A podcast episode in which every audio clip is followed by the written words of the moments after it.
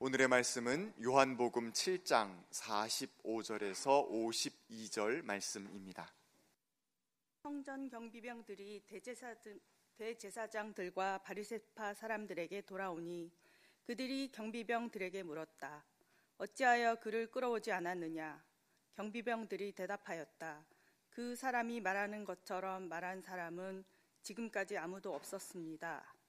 바리새파 사람들이 그들에게 말하였다. 너희도 미혹된 것이 아니냐? 지도자들이 지도자들이나 바리새파 사람들 가운데서 그를 믿은 사람이 어디에 있다는 말이냐? 율법을 알지 못하는 이 무지렁이들은 저주받은 자들이다. 그들 가운데 한 사람으로 전에 예수를 찾아간 니고데모가 그들에게 말하였다. 우리의 율법으로는 먼저 그 사람의 말을 들어보거나 또 그가 하는 일을 알아보거나 하지 않고서는 그를 심판하지 않는 것이 아니오. 그들이 니고데모에게 말하였다. 당신도 갈릴리 사람이요. 성경을 살펴보시오. 그러면 갈릴리에서는 예언자가 나오지 않는다는 것을 알게 될 것이요. 이는 하나님의 말씀입니다. 참 좋으신 우리 주님의 은총과 평강이 교회 여러분 모두와 함께 하시길 빕니다. 아, 행복한 날들이어야 하지만은 아, 팔레스타인 땅에 또다시 전운이 감돌고 있어서 마음이 매우 무겁습니다. 아, 팔레스타인 하마스가 이스라엘을 무차별, 무차별로 공격을 했고 이스라엘은 늘 그랬던 것처럼 무한한 보복을 다짐하면서 수많은 인명 피해가 나고 있습니다. 속히 그 분쟁이 그치고 그 땅에 평화가 오기를 소망합니다. 해함도 상함도 없는 세상을 꿈꾸었던 이사야의 그 꿈은 수천 년이 지난 지금도 여전히 꿈으로 남아있는 것이 안타깝기 이를 데 없습니다.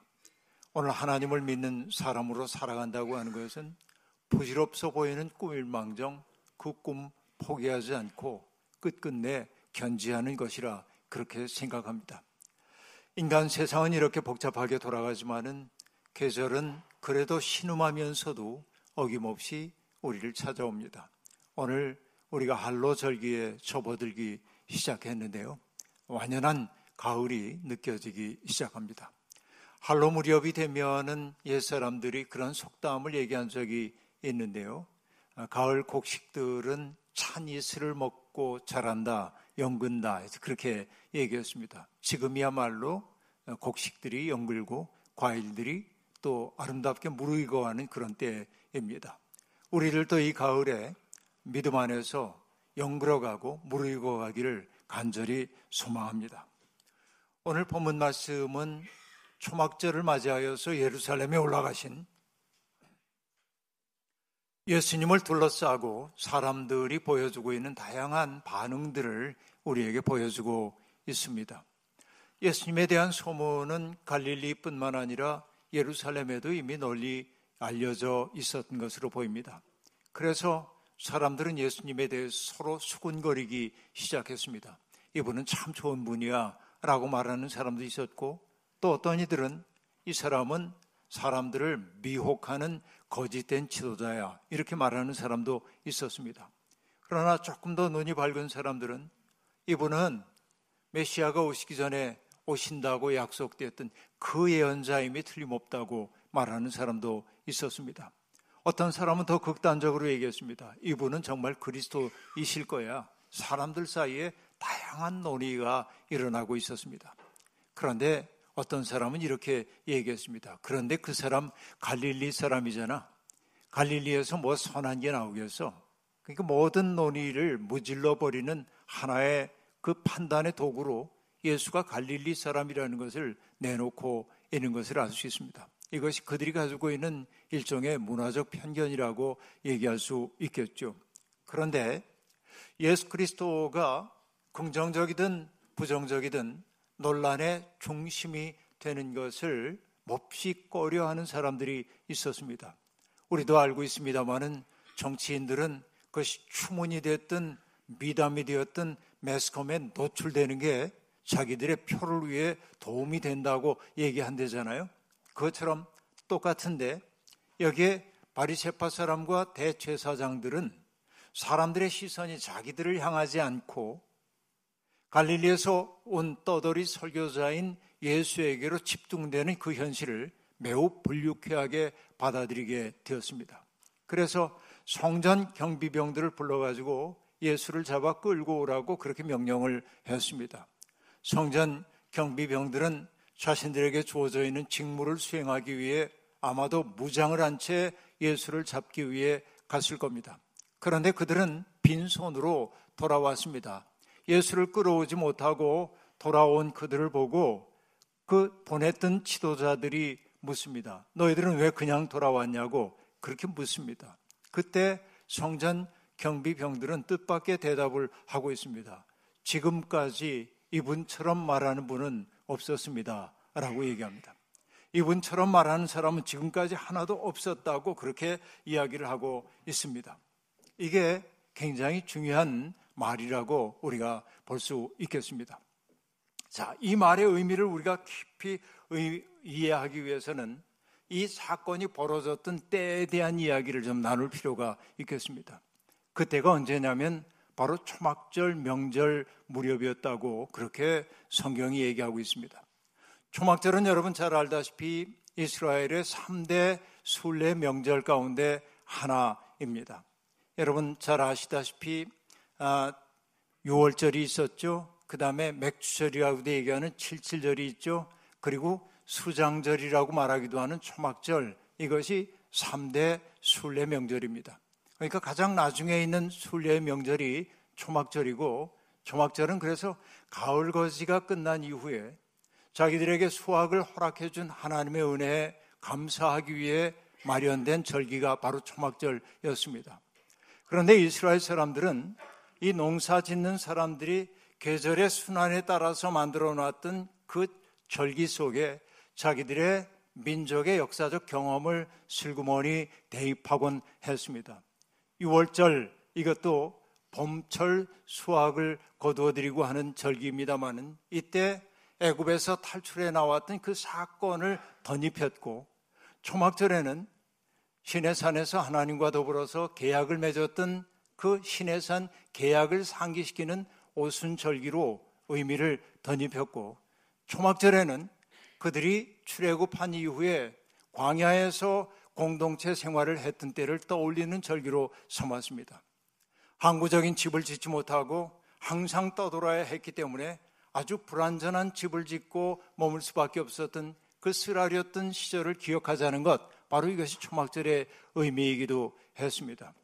그런데 여기서 참 소중한 것이 뭐냐면 가장 풍요로운 수학의 시간에 그들은 가장 힘겨웠던 인생의 때를 잊지 말자고 결합시켜 놓고 있는 것이죠. 이것이 지혜라면 지혜이겠습니다.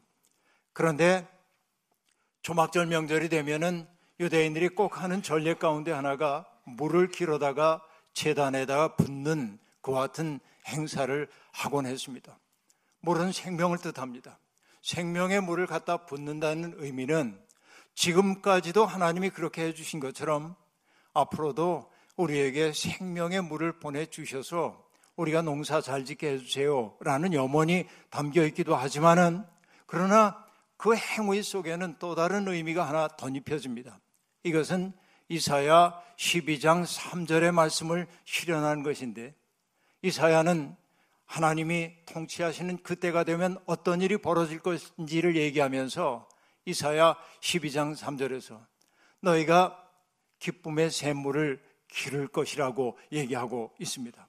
너희가 구원의 오물에서 기쁨의 샘물을 기를 것이다 라고 말했는데 바로 이사야의 예언을 그들이 역사 속에서 재현하는 행위가 초막절에 벌어졌다고 얘기할 수 있겠습니다. 그리고 초막절이면 여러분 이스라엘 사람들이 했던 것이 무엇일까요? 그것은 성전 바깥틀에 불을 밝혀 놓는 것입니다.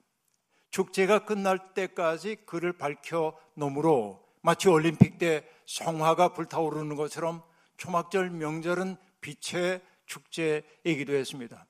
예루살렘 어디에서나 예루살렘에서 떨어진 곳에서 바라보더라도 축제임을 알아차릴 수 있도록 빛을 밝혀냈던 것이죠. 그런데 여러분, 주님은 초막절 명절에 참여해서 사람들에게 뭐라고 선언하셨습니까? 목마른 사람은 다 나에게로 와서 마셔라. 나를 믿는 사람은 성경이 말한 바와 같이 그의 배에서 생수가 강물처럼 흘러나올 것이다. 그렇게 말씀하십니다. 또 요한복음 8장에 보면 주님이 이렇게 얘기합니다. 나는 세상의 빛이다. 나를 따르는 사람은 어둠 속에 다니지 아니하고 생명의 빛을 얻을 것이다. 라고 말합니다. 여러분, 무심히 성경을 보면 그냥 그런가 보다 하고 넘어갈 구절이지만은 제가 설명드렸던 초막절 명절에 있는 그 행위를 여러분 떠올려 보니까 주님의 말씀이 맥락 속에 있는 말씀임을 알 수 있죠. 물을 붓는 의식, 불을 밝히는 의식, 그것을 주님은 그대로 받아들인 채 생수의 강물로 당신을 제시하고 있고 세상의 빛으로 제시하고 있음을 알 수 있습니다. 자, 어쨌든 주님이 오셔가지고 그런 선포를 하게 되자 아까 얘기했던 그런 사람들 사이에 다양한 평가들이 나타나기 시작했고 그리고 불쾌해진 제사장들과 바리세파 사람들이 주님을 잡아오라고 명령했고 그 성전 경비병들이 갔다 와서 뭐라고 말하냐면 지금까지 이분처럼 말하는 사람이 그동안 없었습니다. 라고 얘기를 합니다. 자, 이게 굉장히 불쾌해 했을 겁니다. 도대체 성전 경비병들은 왜 그런 반응을 보였을까요? 생각해 봅니다. 여러분, 성전 경비병들은 여러분들에게 다소 낯선 용어일 수도 있습니다만은 일종의 Numinose적 경험을 한 것으로 볼 수 있겠습니다. Numinose라고 하는 이 말은 어떤 의미냐면 인간이 신비한 경험 앞에 섰을 때 느끼는 경외감, 그것을 Numinose라고 얘기하는데 독일의 신학자인 루돌프 오토라고 하는 사람이 이 아, Numinose란 말을 사용해서 그 경험을 표현해 줬어요. 노미노제의 경험 앞에 있는 사람들은 대개 어떤 느낌을 받냐면 굉장히 신비하다라고 느끼고 그 신비 앞에 섰을 때는 두려움을 느끼고 또 한편으로는 두려움만이 아니라 매혹도 느끼는 거예요. 그래서 이 루돌프 오토는 노미노제 경험을 라틴어로 이렇게 표현하고 있는데 미스테리움 트레멘둠 et fascinanas라고 말하는데 미스테리움 신비롭다. 그 다음에 트레멘둠 이런 게 떨린다, 무섭다, 전율을 느낀다. fascinanas 그것은 매혹적이다 그런 겁니다. 굉장히 양가적인 감정을 보여주고 있습니다. 어쩌면 이 성전 경비병들은 예수님과 만나 이런 노미노제적 경험을 했던 것인지도 모릅니다. 이 경험은 여러분 성경에서 자주 등장하는 바입니다. 떨기나무 불꽃 속에서 임재하신 하나님을 만났을 때 모세는 그 앞에 신발을 벗고 엎드릴 수밖에 없었습니다. 바로 이것이 노미노제적 경험입니다. 성전에서 기도하다가 환상을 본 이사야도 화로다 나요. 인간의 세상에 속해 있으면서 거룩한 분을 보았구나 라고 말하는 대목이 이사야 6장에 나오는데 이것도 노미노제적 경험입니다. 신약 성서에도 이런 경험들이 거듭거듭 나오고 있습니다. 누가 보면 5장에 보면은 베드로가 물고기 잡이 이적을 경험한 다음에 주님 앞에 나와 그 앞에 무릎을 꿇습니다. 그리고 베드로가 했던 말이 무엇입니까? 주님 나는 죄인입니다. 나를 떠나소서라고 말합니다. 감히 거룩의 현존 앞에 서 있는 나의 부끄러운 모습을 감당할 길이 없다고 얘기해. 이게 다 노미노제적 경험입니다. 변화산에 올라갔던 제자들이 보았던 것도 바로 그런 경험이라고 얘기할 수 있겠습니다. 그런데 바로 이 노미노제적 경험을 무명의 성전 경비병들이 한 것으로 제게는 보입니다. 자, 다시 반복합니다. 제사장들과 바리세파 사람들이 어찌하여 그를 끌어오지 않느냐고 물었을 때 그들이 대답하죠. 그 사람이 말하는 것처럼 말하는 사람은 지금까지 아무도 없었습니다. 성전 경비병들이 하고 있는 말의 의미는 뭘까요? 주님이 어투나 주님이 사용한 수사학적 기법이 기발했다는 얘기일까요? 저는 그렇게 보지 않습니다. 성전 경비병들이 경험한 것은 예수님의 말씀이 꽉 차 있는 말씀인 걸 느낀 거예요. 꽉 차 있다는 말은 뭐냐면 에너지로 가득 차 있는 말씀이라고 하는 거, 빈말이 아니라는 걸 느꼈다 하는 얘기입니다. 그 에너지로 꽉 차 있는 말씀이 여러분 창세기 1장에 등장하는 그 말씀이에요. 하나님이 말씀으로 세상을 창조했다고 하는 그 말씀은 바로 에너지로 가득 차 있는 말씀이에요. 성전 경비병들은 예수에게 아무런 편견도 없이 그분을 바라봤기 때문에 그 말씀이 에너지로 가득 차 있다는 것을 느꼈던 것입니다. 그런데 여러분 바리새파 사람들은 그 말을 도저히 용납할 수가 없기 때문에 성전 경비병들을 꾸짖습니다. 너희도 미혹된 것이 아니냐? 지도자들이나 바리새파 사람들 가운데서 그를 믿은 사람이 어디에 있다는 말이냐? 율법을 알지 못하는 이 무지렁이들은 저주를 받은 자로다. 이렇게 말합니다. 참 차가운 말입니다. 여러분, 그들은 현실을 있는 그대로 보지 못하고 자기들이 가지고 있는 편견, 자기가 진리라고 확신하는 그 잣대를 가지고 세상을 바라보고 그렇게 재는 사람들입니다. 이게 안타까운 겁니다. 여러분, 율법은 율법을 안다 하는 자부심이 내가 전문가라고 하는 자부심이 오히려 그들로 하여금 보아야 할 것을 보지 못하는 청맹관이로 만들었다는 사실입니다. 나중에 주님은 바리파, 바리세파 사람들이 당신이 하신 일에 대해서 시비를 걸어올 때 뭐라고 탄식하셨습니까? 너희가 눈이 먼 사람이었더라면 도리어 죄가 없었을 것이다. 그러나 오늘 너희가 본다 하니 너희의 죄가 그대로 있다. 이렇게 말씀하셨습니다. 안다 혹은 본다 하는 자부심이 오히려 현실을 있는 그대로 인식하거나 보지 못하도록 만든다는 거죠. 마음이 굳어 있기 때문에 그렇습니다.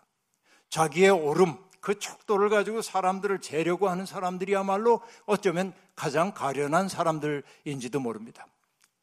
여러분, 신학자인 엘버트 노런이라고 하는 사람이 쓴 책 가운데 그리스도교 이전의 예수라고 하는 책이 있는데 조그만 책인데 그 책 제가 다 잊어버렸어도 한 문장은 잃어버릴 수 없는 문장이 하나 딱 있습니다. 그 그 책 전체를 요약하는 말이라고 저는 그렇게 이해하고 있습니다. 그가 이렇게 얘기합니다. 바리세파 사람과 예수님을 딱 대조를 하고 있는데 바리세파 사람은 권위를 진리로 삼았지만 예수님은 진리를 권위로 삼으셨다. 이렇게 말합니다. 여러분 짤막한 구절이지만 명증한 대조가 일어나고 있습니다. 바리세파 사람들은 그동안 자기가 공부하고 또 어떤 행위를 통해 축적하고 쌓아올린 것을 권위로 바꾸어서 사람들 앞에 권위 있는 사람으로 처신했고 그것을 진리처럼 내세우는 사람이었어요. 그러나 예수 그리스도는 그러지 않았어요. 하나님의 마음과 깊이 접속되어 있었기 때문에 사람들을 애긍의 마음으로 대하셨고 그 사랑의 마음으로 대하는 것을 바라볼 때 사람들이 거기에서 파워를 느낀 거예요. 권위를 느낀 거예요. 본질로부터 나온 이 차이입니다. 바리새파 사람의 권위와 예수의 권위가 어떻게 대조되는지 여러분 알 수 있겠죠. 그렇습니다. 주님은 어떤 기준을 가지고 사람들을 재고 판단하고 정죄하지 않으셨습니다. 그러나 바리새파 사람들은 자기들의 기준에 맞지 않으면 사람들을 정죄하고 심판하고 배제하는 일에 익숙했습니다. 바로 그것이 거룩이라고 생각했던 것이죠. 그 때문에 그들은 자기들의 뜻대로 조정되지 않는 성전 경비병들을 뭐라고 규정하고 있습니다. 율법을 알지 못하는 이 무지렁이들 그렇게 말합니다. 율법을 알지 못하는 무지렁이 이렇게 말합니다. 여러분 무지렁이라고 번역되어 있는 이 헬라어 단어는 오클로스라고 하는 단어인데 오클로스는 흔히 성경에서 무리라고 번역이 되고 있습니다만 그러나 바리세파 사람들이 무리를 지칭하여 오클로스라고 얘기할 때는 그들이 속된 존재라고 하는 멸칭이 그 속에 담겨 있는 것이지요. 그러니까 이 율법을 알지 못하는 무지렁이들이라고 함부로 재단하고 있음을 알 수 있습니다. 그리고 그들에게 뭐라고 딱지를 붙입니까? 저주를 받은 자들이다. 이렇게 말합니다. 자기는 언제나 옳고 그리고 이 사람들은 무지렁이에다가 저주받을 사람이라고 얘기하고 있습니다. 이게 바리새파 사람들의 슬픔이에요. 어떻게 보면. 그런데 그들 가운데 딱 한 사람이 있었습니다. 니고데모라고 하는 사람인데요. 그는 판단을 유보하는 조심스러운 태도를 보이고 있습니다. 여러분 니고데모는 요한복음 3장에 등장했던 사람이죠. 우리가 다 잘 알고 있습니다. 그는 한밤중에 주님을 찾아와서 신학적인 방담을 나눕니다. 주님이 그 사람을 바라보면서 얘기하셨죠. 물과 성령으로 거듭나지 않으면 하나님 나라에 들어갈 수 없다고 말합니다. 말귀를 알아듣지 못하는 니고데모가 주님께 여쭙니다. 내가 이렇게 다 큰 사람인데 어떻게 거듭날 수 있습니까? 어머니의 뱃속에 들어갔다 나와야 합니까? 주님이 말씀하셨습니다. 물과 성령으로 거듭나지 않으면 하나님 나라 갈 수 없다. 이렇게 얘기합니다. 니고데모는 그 얘기를 듣고 돌아갔습니다. 그리고 두 번째 등장한 거예요. 성경에서. 그러니까 이 니고데모가 지금 뭔가 사람들 바리새파 사람들 자기들의 그 가까운 사람들이 하고 있는 이 처신이 몹시 안타까운 거예요. 예수에 대한 기대가 있었기 때문에 그렇습니다. 니고데모는 어떤 의미에서는 자기의 경계를 허물 줄 아는 사람이야. 내가 가지고 있는 기준이 세상을 재는데 적합한 도구가 아니라는 사실을 알기 시작하고 자기의 경계를 흐물흐물하게 만들어서 낯선 세계를 맞아들일 열린 마음을 갖고 있는 사람이란 말이죠. 그렇기 때문에 그는 바리세파 사람들의 행태에 공감할 수가 없어서 이렇게 얘기를 합니다. 우리의 율법으로는 먼저 그 사람의 말을 들어보거나 그가 하는 행위를 알아보지 않고는 그를 심판하지 않는 것이 아니요 이렇게 묻습니다. 나름대로 용기를 낸 것입니다. 모두가 한 목소리를 내고 있을 때 다른 목소리를 낸다고 하는 것은 여간 용기를 필요로 하는 일이 아니기 때문에 그렇습니다. 그의 말도 사뭇 조심스럽습니다. 니고데모는 재판을 할 때 어느 한쪽 말만을 들으면 안 된다는 신명기 1장 17절을 근거로 하여서 신학적인 문제 제기를 지금 하고 있는 것입니다. 율법은 말할 기회를 세력이 있는 사람에게만 주면 안 된다고 세력이 없는 사람에게도 말할 기회를 줘야 한다고 규정하고 있기 때문에 우리가 그 규정대로 하는 게 옳지 않겠소? 이렇게 질문을 하고 있는 것입니다. 하지만 여러분, 분명한 의도를 가지고 있는 사람들은 진실, 진리, 그거 별로 관심 없습니다. 자기를 지키는 일만이 중요하기 때문에 그렇습니다. 바리세파 사람들은 이것을 신학적 논쟁으로 가져갈 생각이 없습니다. 교묘한 논점 비틀기가 일어납니다. 그는 낙인을 찍어 니고데모를 침묵시키려 합니다. 어떻게 낙인을 찍는 걸까요? 당신도 갈릴리 사람이요? 이렇게 말하는 거예요. 당신도 갈릴리 사람이요? 이 신학적 문제를 장소의 문제로 바꿔놓고 있어요. 자기들의 편견을 강화하는 쪽으로 지금 얘기를 하고 있는 것입니다. 성경을 살펴보시오. 성경을 보면 갈릴리에서는 예언자가 나오지 않는다는 것을 알게 될 것이요. 여러분, 이것도 편견에 가득 찬 말입니다. 그들은 율법 정신의 문제를 장소의 문제로 슬쩍 바꿔놓고 있습니다. 전형적인 논점 회피 전략입니다. 변방 갈릴리가 무슨 죄가 있겠습니까? 변방에 대한 중심의 노골적인 무시일 뿐입니다. 낙인 찍 기가 성행하는 세상은 위험한 곳입니다. 불신이 팽배하고 생각이 다른 사람들이 평화롭게 공존하기 어려운 것, 바로 이게 낙인 찍는 세상이에요. 오늘 우리 사회가 슬픈 까닭이 어디에 있냐면 낙인 찍는 일을 너무 열심히 들어가고 있기 때문에 그렇습니다. 이것이 우리 사회를 평화롭지 못하게 만들고 있는 거예요. 그런데 우리는 압니다. 누가 되었든 낙인 찍기를 즐기는 사람들은 품이 너무 좁다 하는 얘기입니다. 낙인 찍기를 즐기는 사람일수록 정신의 그릇이 작다는 사실을 만천하에 드러낸 것임을 알 수 있습니다. 예수님은 남을 심판하거나 정죄하지 말라고 하셨습니다. 주님은 세리와 죄인의 친구가 되는 것을 부끄러워하지 않으셨습니다. 스스로 거룩하다고 자부하는 사람들은 가르고 나누는 일에 익숙합니다. 가르고 나누고 나면 어떡합니까? 누군가를 배제하고 배제된 이들을 억압하고 억압하기 위해 폭력 사용하는 게 정당화되는 거예요. 그래서 믿음이 가장 좋다고 하는 사람들이 폭력적인 까닭이 바로 그런 데 있는 것입니다.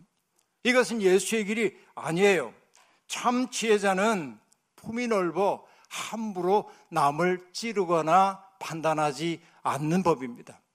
이건 여러분 정신의 세계에서 누구나 알수 있는 바예요. 노자의 도덕경 58장에 보면 이런 얘기가 나옵니다. 성인은 방정하되 가르지 않고 성인은 어떤 사람이냐? 방이 불하리라.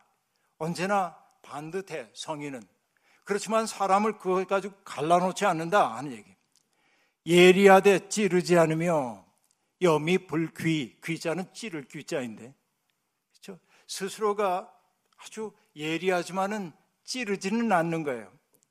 솔직하되 멋대로 하지 않고 지기불사 그렇게 말하고 마지막 얘기가 참 좋은데요. 빛나되 눈부시지 않는다. 광이 부려라. 여러분, 이게 예수 그리스도의 뭐 그대로 보여주잖아요. 예수님 반듯합니다. 그러나 가르지 않으셨습니다.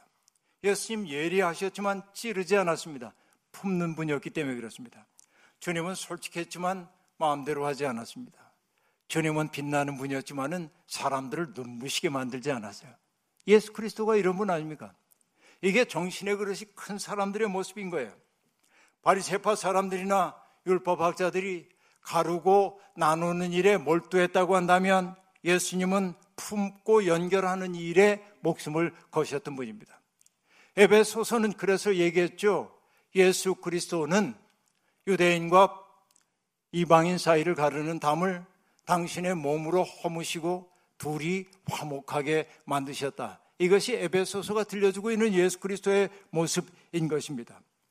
그런데 지금 이 땅의 성도들과 교회들은 예수의 길을 버리고 바리세파의 길을 따르고 있는 것처럼 제게는 보입니다. 이것이 너무 가슴 아픕니다. 여러분, 바다가 모든 계곡과 강물들을 받아들일 수 있는 것은 가장 낮은 곳에 있기 때문이 아니겠습니까? 오늘 찬양대가 찬양해 줬습니다만 주님은 수고하고 무거운 짐진 자들을 가리지 않았어요. 내 앞에 올 자격이 있는지 없는지 따지지 않았어요. 수고하고 무거운 짐진 자 누구라도 다 오라고 얘기하고 받아들였어요. 이게 예수 그리스도의 품인 것입니다. 요한복음 8장에 나오는 이야기, 오늘 본문으로 택하지는 않았습니다만 우리가 다 잘 알고 있는 얘기 있죠. 8장 하면 떠오르는 얘기 있습니다. 가늠하다 잡혀온 여인의 이야기입니다. 자기들의 논리가 먹혀들지 않자 바리새파 사람들이 가늠하다가 잡혀온 여인을 끌고 주님 앞에 데려옵니다. 그 여인을 사람들 앞에 망신주기 하기 위해 데려온 겁니다. 그리고 그들은 그 여인을 두고 주님께 질문을 던집니다. 선생님, 이 여자가 가늠을 하다가 현장에서 잡혀왔습니다. 제가 오늘 이 얘기가 중심이 아니기 때문에 긴 얘기 안 합니다만 그 남자는 어디 가고 여자 혼자 끌려왔어요. 이거 참 문제가 많은 부분이라고 볼 수 있겠는데 이 여자가 가늠하는 현장에서 지금 붙잡혀 왔습니다. 모세는 율법에 이런 여자들을 돌로 쳐 죽이라고 우리에게 명령했습니다. 그런데 선생님은 뭐라고 하시겠습니까? 전형적인 함정 질문입니다. 자, 율법대로 하라고 하면 그동안 사랑으로 사람들을 품으라고 했던 예수 그리스도의 가르침이 자가당착의 모순에 빠지게 됩니다. 그렇다고 율법을 어겨서 사랑으로 용서하라고 얘기하면 주님은 율법을 어긴 사람이 되는 거예요. 양날의 검입니다. 어느 쪽을 쥐어도 뵐 수밖에 없는 상황입니다. 그런데 주님은 가만히 그 질문을 받으시고 그들과 직면해서 논쟁하지 않고 눈길을 피해 가만히 자리에 앉으십니다. 그리고 손가락으로 땅바닥에 뭐라고 쓰셨습니다. 자기들이 이제 논쟁에서 이니셔 죄송합니다. 주도권을 잡았다고 여긴 그들이 주님께 다구쳐 묻습니다. 빨리 대답하시오. 당신의 생각은 뭐요? 이렇게 묻습니다. 그러자 주님이 몸을 일으키셔서 말씀하십니다. 그들을 똑바로 봤을지 안 봤을지 상상해 봅니다만은 주님이 이렇게 말씀하셨습니다. 당신들 가운데 죄가 없는 사람이 먼저 돌로 치시오. 그러자 그들이 나이 든 사람부터 젊은 사람까지 다 돌을 내려놓고 자기 갈 곳으로 갔다. 그렇게 얘기합니다. 그리고 주님이 마침내 그 여인을 바라봅니다. 너를 정죄하던 사람이 어디 있느냐? 예, 하나도 없습니다. 그때 주님이 말씀하십니다. 내 죄를 내가 알렸다. 그렇게 안 했죠. 뭐라고 얘기합니까? 나도 너를 정죄하지 않는다. 그 말이 한없이 그 여인을 품어 안아주는 거야. 그러나 그 다음 말도 또 아니죠. 가서 다시는 죄를 짓지 말아라. 하고 얘기합니다. 여러분, 너는 죄인이야. 너는 더러워. 이렇게 정죄하는 것이 그 사람을 아름답게 만듭니까? 그 사람을 받아들이고 사랑으로 품어 안고 너도 존귀한 인생이라고 받아들여 주는 게 그를 아름답게 만듭니까? 이 태도의 차이인 것입니다. 여러분, 바울 사도는 이런 일들을 잘 알았기 때문에 고린도 전서에서 얘기합니다. 지식은 사람을 교만하게 하지만 사랑은 덕을 세웁니다. 라고 말합니다. 내가 안다 하는 것 가지고 자꾸 갈라놓으면 안 돼요. 내 품이 커져야 돼. 덕스러워져야 돼. 지식에 덕이 더해지지 않으면 안 되는 까닭이 거기에 있는 것입니다. 전문가들은 율법의 조문은 잘 알았는지 모르지만 그 율법을 주신 하나님의 마음을 헤아리는 일에 실패하고 있어요. 말을 취하는 대신 본을 버리고 있는 거예요. 예수 그리스도는 말에 집착하지 않고 본이 뭔지를 알아차렸던 거예요. 바로 그렇기 때문에 주님은 품이 넓은 분이 될 수 있었던 것입니다. 칼이 누구의 손에 들리냐에 따라서 용도가 달라지죠. 강도의 손에 들린 칼은 사람을 죽입니다. 하지만 외과 의사의 손에 들린 칼은 사람을 살리는 법입니다. 율법도 그렇고 지식도 그렇습니다. 내가 옳다는 확신이 오히려 사람들을 작게 만듭니다. 물론 어떤 일을 도모하기 위해서는 신념이 필요합니다. 그러나 그 신념이 다른 사람들을 배제하고 심판하도록 한다면 스스로 경계할 필요가 있습니다. 찬 예수를 맞고 연근은 곡시처럼 우리도 미성숙한 신앙을 지나 성숙하고 마시던 신앙인으로 무르익어 가기를 주님의 이름으로 간절히 축원합니다. 아멘. 하나님 설익은 땡감처럼 우리는 참 떫은 인생으로 살 때가 많았습니다. 살다 보면 때때로 땡감처럼 단단해야 할 때도 있습니다. 그러나 우리는 주님의 은총을 받아 무르익어 단감처럼 되기를 소망합니다. 하나님 보시기에도 아름답고 이웃들 보기에도 아름다운 사람들로 성장해 가기를 원합니다. 하나님, 우리는 분명한 주님을 향한 확신을 품고 살지만 언제라도 다른 사람들을 우리의 삶 속에 맞아들일 만큼 품넓은 사람들이 되고 싶습니다. 바리세파 사람들의 길이 아니라 예수 그리스도의 길을 우리의 길로 삼는 지혜를 허락하여 주옵소서. 예수님의 이름으로 기도하옵나이다. 아멘.